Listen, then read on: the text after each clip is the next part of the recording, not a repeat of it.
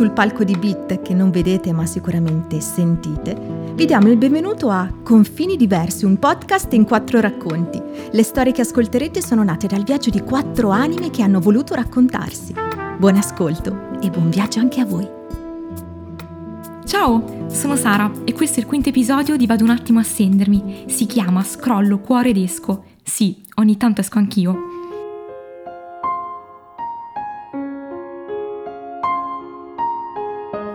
All'inizio di questo 2021 ho iniziato una routine notturna, anzi una evening routine. La dico in inglese sempre per quella storia che le parole inglesi nobilitano le cose. Avete presente quando la sera spegnete la luce, vi mettete a letto però non vi addormentate subito? Ecco, io in quella zona di veglia notturna prendo il telefono e inizio a cercare casa. Ormai è un rituale che si svolge in questo modo. Se vedo un annuncio che mi piace, lo cuoro, così finisce tra i preferiti e l'indomani me lo riguardo meglio per confermare o meno la cuoratura. Dopo controllo se l'Accademia della Crusca ha previsto questo neologismo. Se invece un annuncio mi piace assai, lo cuoro e mando subito la richiesta per visitarlo. La ricerca della casa mi ricorda l'app di incontri di Tinder. Scorri le foto, leggi la descrizione, giudichi e decidi. E tutto questo in tempi rapidi. Lo scrollo delle foto e l'ampia scelta accelerano i tempi decisionali. Se un profilo ti colpisce, metti il like e puoi iniziare una conversazione solo se ottieni il match, ossia se sei corrisposto almeno nel 2016, quando l'ho usato l'ultima volta, funzionava così.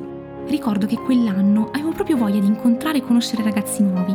Nella vita di tutti i giorni era difficile che accadesse e allora optai per Tinder, anche per curiosità verso l'applicazione. Volevo capire se avrebbe funzionato, un po' come se fossi stata un early adopter che scopre per prima le capacità del prodotto, lo testa e infine lo recensisce. Primo step consisteva nella conversazione che si scorreva senza difficoltà e risultava interessante e portava alla prima uscita. La maggior parte delle volte è finita come la prima visita di quelle case che prima ho curato con convinzione e che dopo averle visitate mi lasciavano dei ma e non riuscivo a immaginarmi di viverci dentro. Altre volte invece semplicemente non erano come mostravano le foto. Il secondo step era la seconda uscita e a questo, se ricordo bene, sono arrivata tre volte. Il terzo step era la frequentazione. Quando dopo il secondo incontro sentivamo che potevamo andare avanti. A questo, sempre se ricordo bene, sono arrivata due volte. Quindi significa che uno su tre delle tre volte del secondo step è uscito fuori. Non so più se sto parlando di Tinder o del fantacalcio, ma continuo. Se nel 2016 ho scaricato Tinder, nel 2021 ho preferito le app per cercare casa quest'ultimo anno l'idea di andare a vivere da sola mi ha prima sfiorato, come quelle cose che ti solleticano la mente e che lasci parcheggiate nella lista di cose da fare prima di morire. La verità è che prima l'avvertivo più come una di quelle cose da dover fare, perché me lo chiedeva la società, dandolo per scontato e definendoti in un certo modo se non ti adeguavi. E quelle cose lì le ho sempre messe nel retropensiero per esaminarle, ma se non le volevo per davvero finivano nel dimenticatoio. Quante cose finiscono nella nostra vita perché le vogliamo davvero? Ora invece è diverso. Oggi mi chiedo, cosa desidero veramente? Desidero avere una casa mia, una casa che racconti di me, che sappia di Sara, che rifletta quel che sono, uno spazio privato che mi accolga e che lasci entrare chi desidera, magari anche qualche incontro occasionale tinderiano. Desidero un divano dove sprofondare, desidero una casa che abbia il mio odore, desidero un frigo semivuoto ma con le piadine, desidero un bagno con i miei oggetti, Desidero un letto matrimoniale dove poter muovermi liberamente. Desidero un letto dove poter stare tutto il giorno senza che qualcuno mi dica ti alzi. Desidero una libreria da riempire. Desidero un bicchiere di vino appoggiato chissà dove. Desidero delle pareti colorate. Desidero un soprammobile dove buttare le chiavi appena entro e un pavimento dove lasciare le scarpe.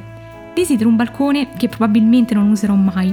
Desidero te, casa, che ancora non sai chi sono e nemmeno io so chi sei tu, ma sento che quando ci incontreremo lo capiremo subito. Io entrerò e capirò che sei tu, riuscendo a vedere in te tutte quelle cose che desidero e tu, casa, mi sentirai calpestarti, studiarti e capirai se hai voglia che io resti o che vada via. Ci avvertiremo. Saremo come un ottimo match su Tinder, uno di quelli che arriva al quarto step, che prima non ho citato perché non l'ho mai sperimentato, ma ve lo dico subito. Il quarto step è restare. Casa. Sento che quando ci troveremo resteremo, almeno il tempo del mutuo, che dovrebbe essere al massimo di 30 anni, ma se già da prima sentiremo di non voler più restare, spero che sapremo lasciarci. La libertà di scegliere ci farà trovare, come dovrebbe essere anche tra le persone, essere liberi e completi che si scelgono. Io casa, nel frattempo scrollo, cuoro ed esco.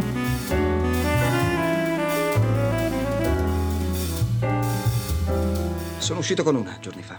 Com'è andata? Molto bene. E la rivedrai? Non lo so. Perché no? Non l'ho chiamata. Cristo, sei un dilettante. So quello che faccio. Ah sì? Sì. Non si preoccupi per me, so quello che faccio. Sì, ma questa ragazza, insomma, è bellissima, intelligente, divertente. È diversa dalle altre con cui sono stato. E allora chiamala, Romeo. Così mi rendo conto che non è poi tanto intelligente che mi rompe i coglioni. Sì, insomma, ecco, questa ragazza cazzo è perfetta ora, non voglio ro- rovinare questo. Forse tu sei perfetto ora, forse è questo che non vuoi rovinare. Questa la chiamerei una super filosofia, Will. Così puoi in effetti passare tutta la vita senza dover conoscere veramente qualcuno. Mia moglie scorreggiava quando era nervosa. Aveva una serie di meravigliose debolezze. Aveva l'abitudine di scorreggiare nel sonno. Scusa se ti racconto questa cosa. Una notte fu talmente forte che svegliò il cane. Si svegliò anche lei. Sei stato tu e io? Sì, non ho avuto il coraggio. No, Si è svegliata da sola. sì.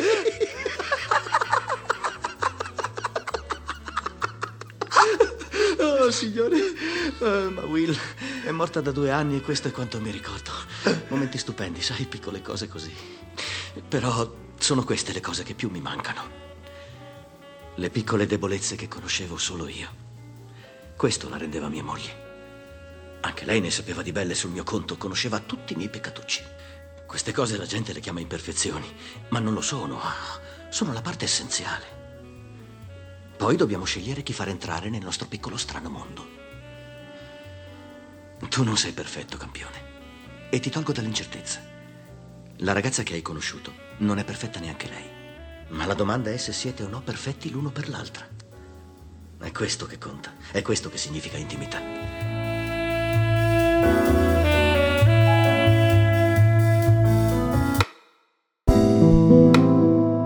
Segui le prossime puntate di Sara, Giona, Santina e Steve su confinidiversi.it oppure sulle principali piattaforme in streaming di podcast e musica.